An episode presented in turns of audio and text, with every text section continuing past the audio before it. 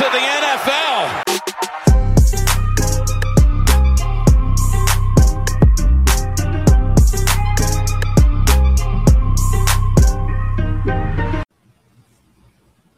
Hello, and welcome to another episode of the Rookie Rundown. As always, I am your host, Dallas. You can find me on Twitter at Salad Galore. That is Dallas backwards with a galore following it. And guys, we are officially two weeks into the NFL preseason. Um, two thirds the way there. And the second week had quite a bit more of solidifying of my ideals when it comes to certain players. Um, the guys that I needed to see more from in order for me to feel confident in my takes on them, um, I either saw it or I didn't. And they got a lot more playing time. Quite a few of the players that I was interested in. So that's something that you don't always get to see with this kind of uneven nature that we get with the preseason every year. Um, but as always in this preseason little uh, series that I'm doing, week one, two, and three, I'm going to go through my takes from every game, specifically focusing on the rookies that I have of interest, as well as any situations that will affect rookies on said teams. Um, so, without any further ado, I'm going to hop right in, guys, with the first match of last week being last Thursday's game of the New England Patriots versus the Philadelphia Eagles. Um, honestly, DeVonta Smith was a little underwhelming. Um, it was his first action that we all got to actually see at him, and he didn't do a lot for the team. Um, he was targeted a couple of times, um, only ended up netting, I think it was 12 yards total uh, while he was on the field. But my entire takeaway from that is that he had Joe Flacco throwing him the ball. He did not have Jalen Hurts throwing him the ball. So um, it's just a situation where it's completely different. Um, it's good to see him out there and getting work. I'm extremely happy that he did not miss the entire preseason um, with the injury in that MCL um, partial strain slash tear that he was dealing with. So I'm excited to see if they're going to play him at all next week, and honestly, just to see some rapport that um, he's building apparently with Hurts in camp play out on the field on Sundays soon. Um, Gainwell has been pretty forgettable overall for the Philadelphia Eagles, regardless of camp news. Um, every time he touches the ball in a preseason action thus far, he has looked slow and basically has just gotten blown up behind the line every time. Um, I'm not seeing any of the intangibles that we basically saw. And even in the past game, he isn't getting the same amount of work that he should be, being that scat back, pretty similar um, to Boston Scott. Um, on the other side of the ball, uh, Mac Jones is still looking sharp, but Cam Newton is looking equally as sharp. Um, people are talking about how good um, Mac Jones looked this last week, and no one's talked about the fact that before all this COVID misunderstanding or whatever this is with Cam Newton that happened, um, Cam Newton went eight for nine for almost 100 yards in literally just the first quarter. uh, he was extremely efficient, extremely averse at uh, moving the ball up and down the field, and he looked good. So I really do think that it's going to take an injury or basically a complete breakdown of Cam Newton in order to get Mac Jones on the field. Um, Rhamondre Stevenson is continuing to look good, but it's still against backups. Um, he is moving up the depth chart with the shipping off of Sony Michel, and there's a lot of fluff pieces out there basically pushing up Rhamondre Stevenson. Um, if I have him, I'm selling him uh, personally. That's just my take. Um, and that's just due to the fact that he does what Damien Harris does, and that role is already taken. Um, if he was someone that was a better pass catcher and a more of a scat back, I would be more excited to see him strip the work away from a guy like JJ Taylor or a guy like um, James White. But it isn't, and that's something that should be a little bit concerning to everyone. Um, it's okay to look at him late, but I'm still not on the Rhamondre Stevenson hype train like everyone else is, just due to the fact that his role is pretty much already solidified with the guy in front of him uh, in Damien Harris. Going on to the next game, we look at the Kansas City Chiefs versus the Arizona Cardinals. Um, the only rookies really of note that we've talked about in the past were Noah Gray and Cornell Powell, and both of them are pretty much ghosts right now. Cornell Powell's a shot a pretty solid shot to not even make the team at this rate. Um, he's not impressing in camp as much as he was in OTAs, and he's getting very minimal um, game action at all. Um, Byron Pringle, on the other hand, is pushing for that wide receiver two position ahead of Mecole Hardman. Um, according to Patrick Mahomes, he's becoming his favorite target, basically, outside of Tyreek Hill and Travis Kelce. that was put on display versus Arizona's number one defense, as he was the highest targeted player on the team in the game, as well as the highest producing receiver from either team in the game, having a couple of nice 15 plus chunk yard plays to uh, total up to, I think it was like 60, 65, somewhere in that yardage. Um, on the other side of the ball, Rondale Moore is the real deal. Um, I was telling you guys my thoughts on him, and I was super excited with his usage, and that continued in this game, both on the rush ground and through the air. Um, granted, he did not see any work really with Kyler Murray in this game, um, but seeing them just continuously tool and try and get him work is something that's extremely exciting for his prospects in 2021. Um, I see him as a Deebo Samuel basically clone, just a little bit smaller, and he's probably going to end up getting a little bit more work on the ground than a guy even like Deebo Samuel did. So if he can lock down that um, slot role, which he seems to be pretty much doing based off of all accounts, it should be pretty exciting going forward. Uh, looking at the Bengals and Washington game, you have the talk of the town, Ja'Marr Chase, basically looking rusty. Um, people are kind of starting to shit on him a little bit and not really fluff him up as the elite prospect that he was. But the thing that I've noticed the most after watching his tape from his first action is the fact that the one issue I had coming into the NFL with Ja'Marr Chase was his ability to separate, not his hands. His contested catch ability and his focus drops were never anything I was even remotely concerned about. But what I'm seeing him do is both drop as well as separate like nobody's business. Um, he is creating a ton of space off of the routes that he was running, whether or not he was targeted or not targeted. And that is something that is extremely nice to see. The fact that he spent this offseason and that gap year of him opting out, spending all that time fine tooling his skills to be able to separate from the DBs as opposed to working on that physical nature that we all know he innately has is something that I'm very excited about. Um, if you can get him at a dip, obviously I would be doing that. Um, but I can tell you most people that have Chase are not trying to sell them for cheap right now. So it's just kind of a hold situation, but I shouldn't, I'm not concerned and neither should you guys be. Um, Dyami Brown's looking like DeSean Jackson on the Washington side. Um, it's extremely exciting. And someone who's starting to flash when I'm watching tape specifically on his route running is John Bates. He's the backup tight end. Um, extremely free, extremely late stash at the tight end position in deep dynasty leagues that I would consider. Um, Logan Thomas is up there in age, and yes, I know that they re signed him to a nice three year extension, but um, it's not like they're paying him gangbuster numbers at the tight end position. And John Bates has the athletic pro- profile out of Boise State that I liked out of the draft, and starting to see him flash a little bit is something that I'm kind of liking. Um, going to my lovable Bears. Um, versus the Bills.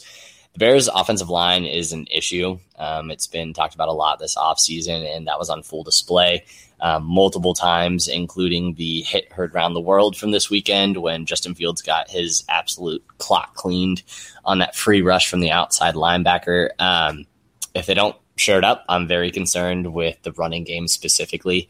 Um, they brought in Jason Peters, but he apparently is taking a little bit of time to get acclimated to the offense. So we could very easily see um, Borom, our fifth round tackle out of Missouri, start at left tackle for us, which is not something I'm very optimistic about, but it might be our best situation. So just um, kind of temper your expectations for this offense out of the gate, specifically going up against a couple of very good front sevens in the Rams and in the Tampa Bay Buccaneers.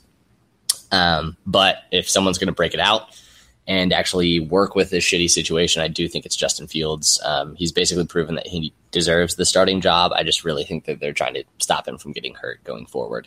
Um, segueing to the other side of the ball to the Buffalo Bills, I will kind of give myself a little IDP um, self service over here. And the fact that I told you guys about the Bills DNs looking prolific in practice and being breakouts in IDP fashion. And if this game, if you guys haven't watched it, you need to. Um, I understand that I just talked about how bad the offensive line looked, but a large portion of that for the Bears was due to the fact that the Bills' pass rushers look insane. Gregory Rousseau looks like a man with his hair on fire at all times. And if he gets consistent work, he could have been arguably the steal of any IDP rookie draft that you had this year. Segueing into the Jets Packers, this is kind of a fun one. Um, the Jets have looked pretty good on offense. Um, Elijah Moore, though, without playing, is losing quite a bit of ground of early work and rapport with um, Zach Wilson, and that should be a little bit concerning for any prospects in the first year for Elijah Moore. Um, I do think he is solely getting relegated to that target number two or even three behind a guy like Crowder early, just based off the rapport that they're building in camp and these preseason action games. Um, also, the system seems to be focusing heavily on the tight ends. And I know it's the cliche of a rookie quarterback focusing in on his tight ends, but that seems to be exactly what Zach Wilson is doing. Doesn't matter who it is, that ragtag group seems to always be open, always be catching balls, and always be scoring touchdowns. So it's something that should be a little bit concerning for that over the middle work that you are expecting from Elijah Moore. So I'm just hoping that he gets back into practice, into these games, and hopefully we see him even just a little bit in this third preseason game. Even if he's only out there for one drive, it would make me feel a little bit better about his prospects going forward, just knowing that that he's healthy. Um, we finally had a Michael Carter sighting. He was pretty quiet in the first game when it came to his carries, kind of um, switching out all the backs, which is something that continued. But he was the leading rusher on both teams between the Packers and the Jets in this matchup. Um, came out with uh, over a five yards per carry average, didn't bust any super long runs, so that was just consistent chunk plays, is basically what he was turning out the entirety of him being in there. He did also see four targets, which is exciting to see because um, he wasn't targeted that much in the first game. Going on to the next game, um, this one is one of the most promising teams this year, with one of the least promising teams, in my opinion, and that is the Miami Dolphins versus the Atlanta Falcons. Um, we talk about it all the time in the prospect buildup when it comes to rookies, guys, in the offseason before drafts, before the NFL draft, even about how you're not supposed to double count stats. Um, I think that's kind of what's happening with Jaylen Waddle after seeing him in this game, guys. It was up against a horrific defense, and everyone's talking about how fast he is and how the physical tools are just so insane. And people are starting to bump him up basically um, in the rankings, even though we knew he was fast. We knew he was a game changer from the athletics metrics standpoint. Um, I'm just still concerned about how he's going to be used in this offense the redundancy in his role already being there, as well as the overall target share. Um, I just I, have said it before. I think the ceiling is more realistic, like a T.Y. Hilton than anything, and I could very easily see him falling into the same kind of vein as a um, Hollywood Brown in Baltimore if it's not careful. So just again, hold off specifically for 2021. I think it's just a very tricky situation trying to get him the targets that people are wanting to based off of ADP. Um, also, with the Dolphins, the backfield's a mess. I have no idea what to deal with with that. Uh, Gerrid Doaks is looking like he's not going to make the team based off of how he's performing. And the remaining three backs on there, and Ahmed, Brown, and uh, Gaskin, all seem to be splitting work pretty evenly. So I think that's something that's going to be continuing. On the Falcon side of the ball, uh, the first team better be healthy this season and better be good without all this preseason mashups because what we're seeing from the offense on the Falcons from everyone other than the first stringers is absolutely atrocious. They have absolutely no um, depth whatsoever on this team, and that's concerning. Uh, another depth move that was a direct shot across uh, my starboard bow was the release of Javian Hawkins. Um, not a lot of reports coming out of camp about him other than his game breaking ability. Um, I think this was more of a move based off of the draft capital they expended on him and the fact that they lost their backup quarterback to a torn ACL to where basically they were just like, we got to cut it from somewhere. We've got six running backs on the roster right now, and you're the only one we haven't extended any type of significant money and or draft capital towards. So sorry, bud. Um, I'm very curious to see where he picks up. He will pick up on somebody's um, roster, most likely a practice squad coming in. Um, I'm not giving up hope just because the talent's there. Uh, but it is uh, something I'm eating crow about and taking on the chin. Going on to the Ravens Panthers game, um, Bateman's making progress. He's back in uh, practice, which is something that's exciting, and he should be playing next week. So I'm excited to see what that entails. Um, even again, same thing as a guy like Elijah Moore. If I can just see him for one series, I'll be happy just to know that he's back in the loop. Um, once again, something I'm crying internally about is Chuba Hubbard is still looking like an absolute race car mixed with a tank. And the fact that he's stuck behind Christian McCaffrey is just super, super saddening to me. Um, another guy who's absolutely balling out for the Panthers is Mr. Terrace Marshall. Second week in a row, he had the highest target share, the highest receiving share, and the highest receiving yardage share on the team for the Panthers. Um, he's continuing to show out with any quarterback that he is with, but specifically with Sam Darnold. Um, his chunk plays are immense, and he is both mossing people and getting open, which is awesome to see from a true alpha. People are concerned about the fact that um, Robbie Anderson just re signed for two years in there and all but guaranteed him with $20 million guaranteed for the next two years. Um, but what that tells me is that I realistically don't think that this coaching staff likes DJ Moore as much as everyone in the fantasy community does. Um, it's the time where they're going to have to pick up a fifth year option here coming up. Um, they have to make that decision pretty close. Uh, they basically switched him into a deep role, which he's not really meant to be doing. They gave Robbie Anderson his role, that ideal X receiver all over the field matchup nightmare and have turned him into that. So that just tells me that I think that deep role now is going to be taken over by a guy like Terrace Marshall, and then you're going to be seeing a lot more of DJ Moore in the slot. Um, that might be good for fantasy, but realistically, I just don't think that they're going to be giving him the money over the next year or so that some of us are expecting him to get uh, in Carolina. I there's just something in the pit of my stomach telling me that that's the reason that they brought in and re-signed Robbie Anderson is that they didn't like DJ Moore that much, as well as drafting Terrace Marshall ultimately to replace him on the outside. Uh, the next game in the rundown is the Lions versus the Steelers. Um, Najee Harris is just ridiculous, guys. That 40 yard reception was absurd in this last week. If you haven't seen it, go and look it up. Um, puts on the Jets, moves absolutely so silky smooth, which is just my favorite thing about it for a big guy. And I'm really excited to see him on the field. Um, Amon-Ra St. St. Brown is extremely up and down, um, which is exactly what I said he was going to be.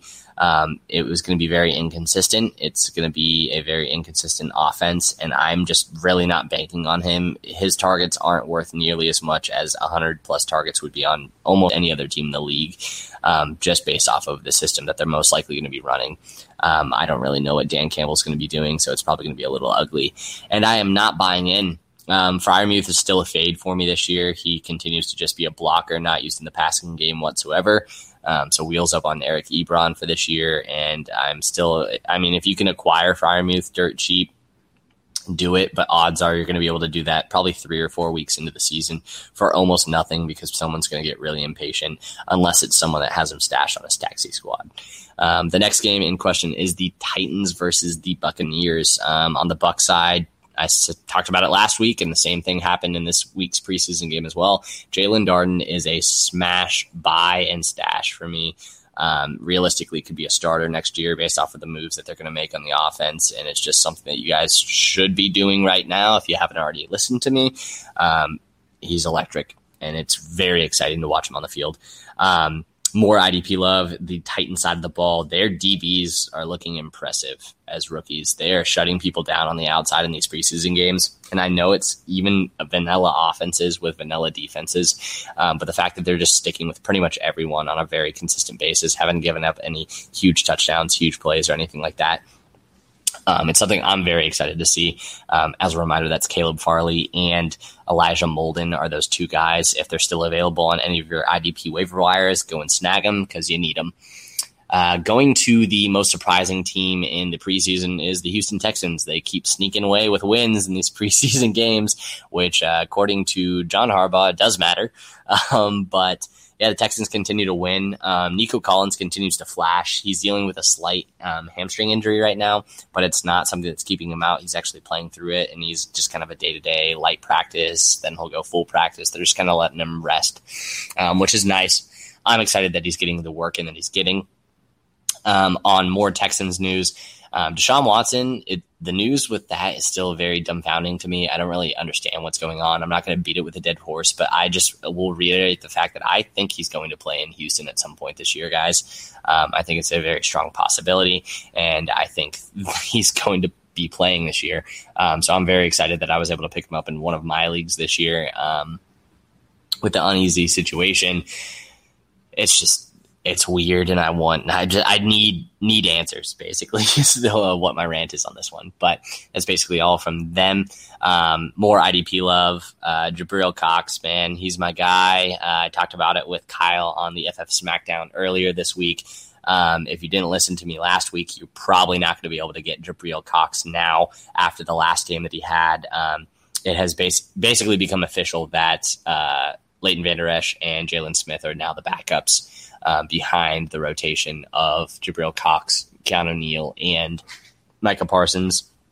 And if any of the guys in front of him or behind him go down, you're looking at a constant, steady linebacker production on a arguably bad defense, which is what I look for for linebackers because you're not going to be getting the sack totals, but you're going to be getting the massive target totals if you are a athletic linebacker who's in coverage, which means you're getting a shit ton of tackles and something that, that is just basically the baseline for any IDP player in most formats transitioning to the next game, the Colts versus the Vikings. The only person on either team that seems to be getting the hype, um, as Memphis pointed out to a lot of you today, as I'm recording on Thursday, um, Kylen Granson at tight end should make this room a little bit enticing, but for me, extremely infuriating to try and predict and play with. Even if he is a high passing volume type of guy, um, it's just going to be so spread out there. I know that we like to say that um, Carson Wentz likes the tight end, which is a fact. But under Reich, we also know that it just is never one tight end. It's constantly split. Everyone fills a role. Everyone is going to basically slide into that role, and you're just going to be seeing ugly target shares between the three of Mac Attack, Mo Alie-Cox, Jack Doyle, the old man, and Kyle Granson. Um, I think Kylen Granson basically jumps directly into that role that we saw from Trey Burton um, last year when healthy. And uh, yes, it is a red zone role, but it is also a minimal role and very, well, basically one that's very hard to predict. Um, on to the next game, we are looking at the Raiders versus the Rams. Um, I talked about them last week, and the same thing happened this week, which it went extremely under the radar for some reason, and no one is talking about it. So I'm going to be the person to tell you again uh, if you have not already, try to either make a trade or pick up off the waiver wire cheap if he is still there. Mr. Tutu Atwell. The dude saw 13 targets in this last week's game. That means he is averaging 11 targets a game between the first two preseasons. They are using this preseason period to basically figure out how they want to use him the best. These tooly plays are all over the place in Sean McVay's offense. It's just because they haven't had that true burner since Brandin Cooks has left. They've been spreading those tooly plays out among the different wide receivers, regardless of whether or not they are the best person to be filling those roles. So having a guy like Tutu on the field and hopefully healthy is something that is extremely enticing in a Sean McVay offense. Um, I wanted to see the usage. I told you that's what I was waiting for. They went up from the initial rehearsal and literally went with 13 targets, which should just be enticing to anyone and should be eye opening to anyone looking at just the box score. Um, most of those were with the first team and the second team. So that is something that you can put another check mark next to. And again, you need to be picking up Tutu if you have not already. Um, just a little side note as well. Um, Jacob Harris is bad. I don't like him. So don't pick up Jacob Harris. Uh, on to the next game, the Broncos versus the Seattle Seahawks. Um, the news just broke two days ago, guys, but Teddy Bridgewater has officially won the job for the Denver Broncos, and I think that means extreme efficiency for this offense this could be a dangerous contender in the actual NFL and a pretty steady producer in a very similar vein to the Carolina wide receiver core and tight end core that we saw last year under Teddy Bridgewater. The weapons are arguably better in Denver this year. The offensive line is arguably better. The running back situation is better with the fact that Christian McCaffrey was down last year. So having the dual headed monster of Melvin Gordon and Javonte Williams on top of this line and a in my opinion, arguably the one of the most dangerous defenses in the entire league with Fangio at the helm in the Denver Broncos. You're looking at all the wide receivers in Denver basically getting that uptick for me outside of KJ Hamler, but I wasn't banking on him anyways. Um, Javonte still looks good, but like I said, Gordon is go- uh, isn't going anywhere, so don't bank on early season production. I'm doubling down on that, and then I'm still waiting on an Eskridge sighting. Um, these two games back to back that I'm about to talk about will have two guys in it that we know nothing about. There's been no reports because they've been hurt or they've been just basically unimpressing. And I just need to see something before I believe it. Um, I wasn't high on Eskridge before the draft. I wasn't high after, and I am not high now. I have him in one league, and that was the last pick I had in the fourth round. So that was a flyer. Cool if he hits. Um, just wouldn't bank on the guys. I, I just can't support it. I just see another David Moore prospect in Seattle. Um, on to the next game, the New York Giants at the Cleveland Browns. Uh, the Cleveland Browns snuck this one out 17 13. If you're looking at the box score, it doesn't look like a very exciting game. Um, but the two things I just, again, take from this game is the fact that I want to know if Kadarius Toney is even alive. I haven't seen a Giants like beat report or video on Instagram of him at all over the last couple weeks, and that's something that we were seeing earlier in the preseason. So that's a little concerning to me. And then um, DPJ Donovan Peoples Jones is still the man, deep guys. He's that third option in that pass attack specifically on the outside for the Cleveland Browns. And anyone that had hype or hope for a guy like Anthony Schwartz should be concerned with the targets that he's going to see. Um, I need a complete shakeup in this wide receiver core over the next year, specifically next offseason, in order for me to even sniff out any interest in a guy like Schwartz. Um, arguably, the two most exciting games that we saw of the weekend um, this preseason week two are the San Francisco 49ers at the Los Angeles Chargers. Again, box scores don't look great, but this was the first action that we saw from a guy like Trey Lance. Um, Trey Lance looked good and he looked bad. He looks extremely volatile and he looks like a rookie, um, as do most of the quarterbacks in this class based off of this preseason action that we've seen. But I just can't get away. When it comes to arm zip, right now, he has had specifically both of the touchdowns he had in this game. The dude if you blinked, you missed the ball. It was on a rope, straight rocket from his hand. Um, absolutely insane. The Travis Benjamin one, Benjamin one specifically, I lost track of the ball. It was just kind of in his hands, um, which is just awesome to see. It's a dynamic to the game that Jimmy Garoppolo doesn't bring. It's something that should be extremely exciting for any of the deeper threat targets, i.e., Brandon Aiyuk specifically.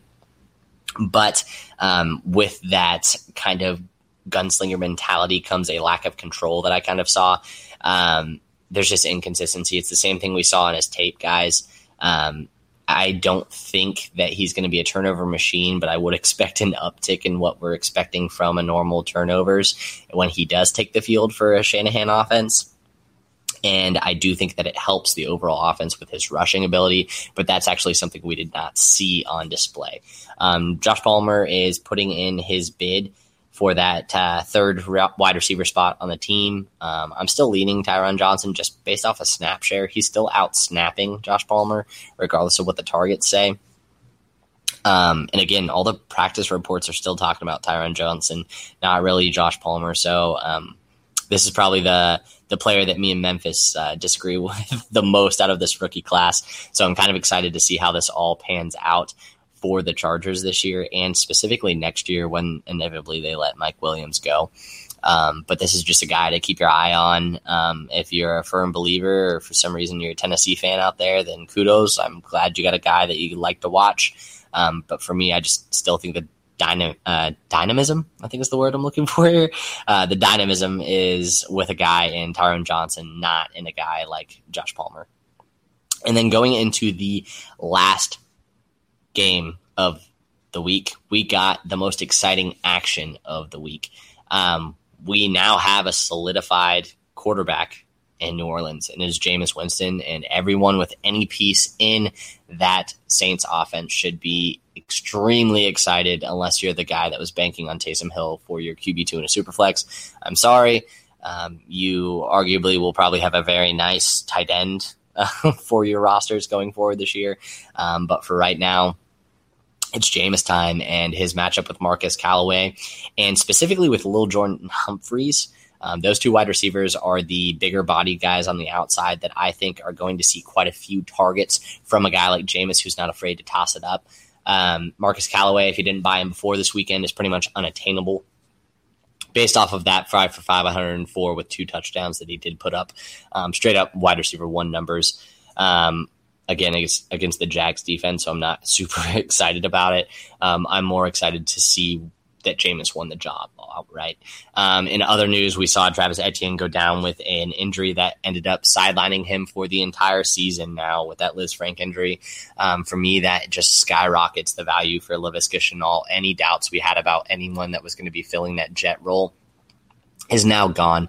You have a guy who should have seen a healthy target share in general at the wide receiver position, now seeing more rushing work, now seeing more inside slot work than anyone else on the team is going to see.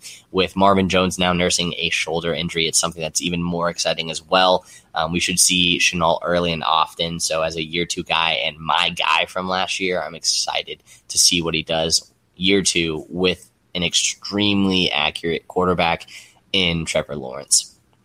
Um, the last one I wanted to touch on um, was a guy that I told you I was intrigued about last week.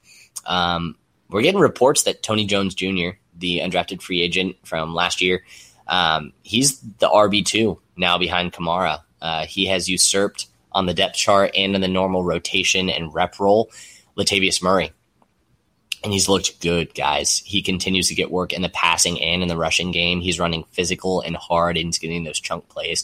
He's running with a different tenacity than we see with a guy like Alvin Kamara, and that's exactly what you want. Um, I think that we're basically just seeing a, a transition of the guard from Latavius Murray to Tony Jones Jr. And so, if you listened to me last week, we're able to pick him up for free. Awesome. If you haven't, um, strong chance you might not be able to pick him up right now. He's gone in almost every single league um, that I looked today, specifically before recording the podcast. I did pick him up on the waivers early last week after I saw him just as a grab and was able to get him actually today as a last ditch outbid and um, free agent acquisition budget. But uh, he was not available in the other five leagues that I looked at. So it's something that if you did not get him early, you might not be able to get him now. Um, so that's what I'm here for. Those little nuggets. I'm excited to see that he's getting more work and that camp report of him actually getting that running back two role primarily throughout camp now is extremely enticing.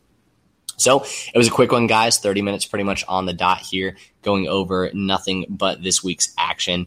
Um, the things shocking to no one that I'm most excited to see. I'm actually going to be at the Kansas City Chiefs versus Minnesota Vikings game tomorrow night at 7. So uh, keep your eyes peeled out in the nosebleed section. I will be repping a nice gray Chiefs shirt um, because why not?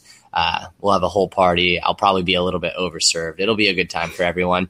I'm very excited to see the usage specifically of the wide receivers and the backup running backs um, on the team. This isn't rookie specific content, but all reports out there and what we've seen in the preseason is that Jerick McKinnon for the Chiefs has looked basically like the best running back out there if he solidifies that RB2 role behind a guy like Clyde Edwards Helaire, it's something that is extremely exciting for this offense overall. So, as a Chiefs fan, I'm excited to see it um, because you'll get some dynamism. Again, I don't know if that word's correct, guys. I'm just going to keep rolling with it tonight.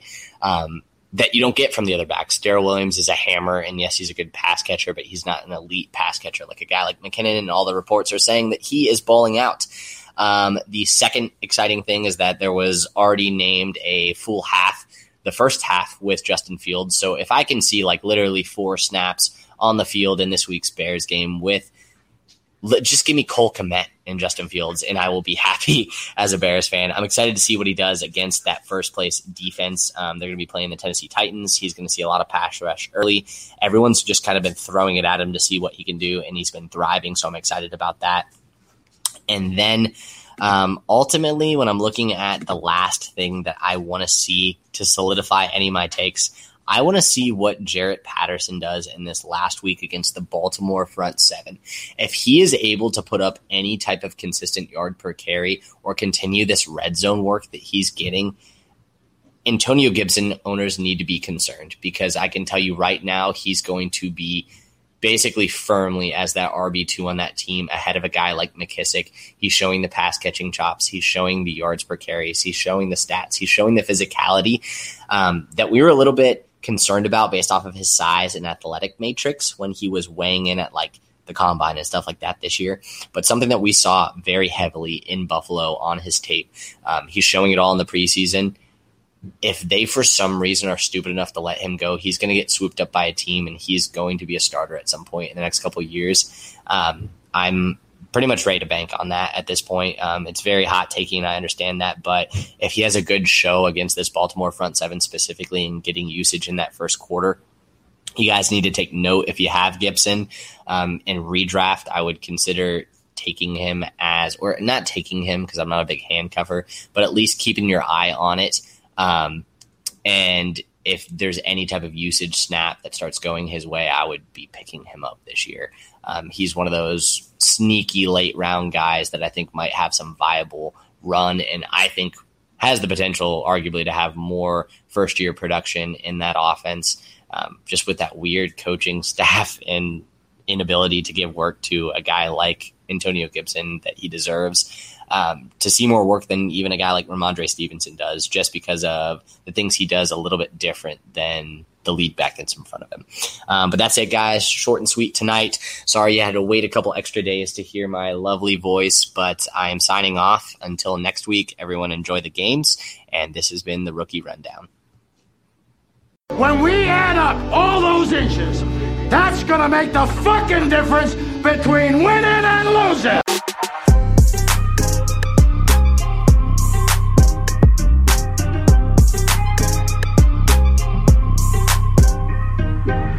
Won a game yesterday. And if we win one today, that's two in a row. We win one tomorrow, that's called a winning streak.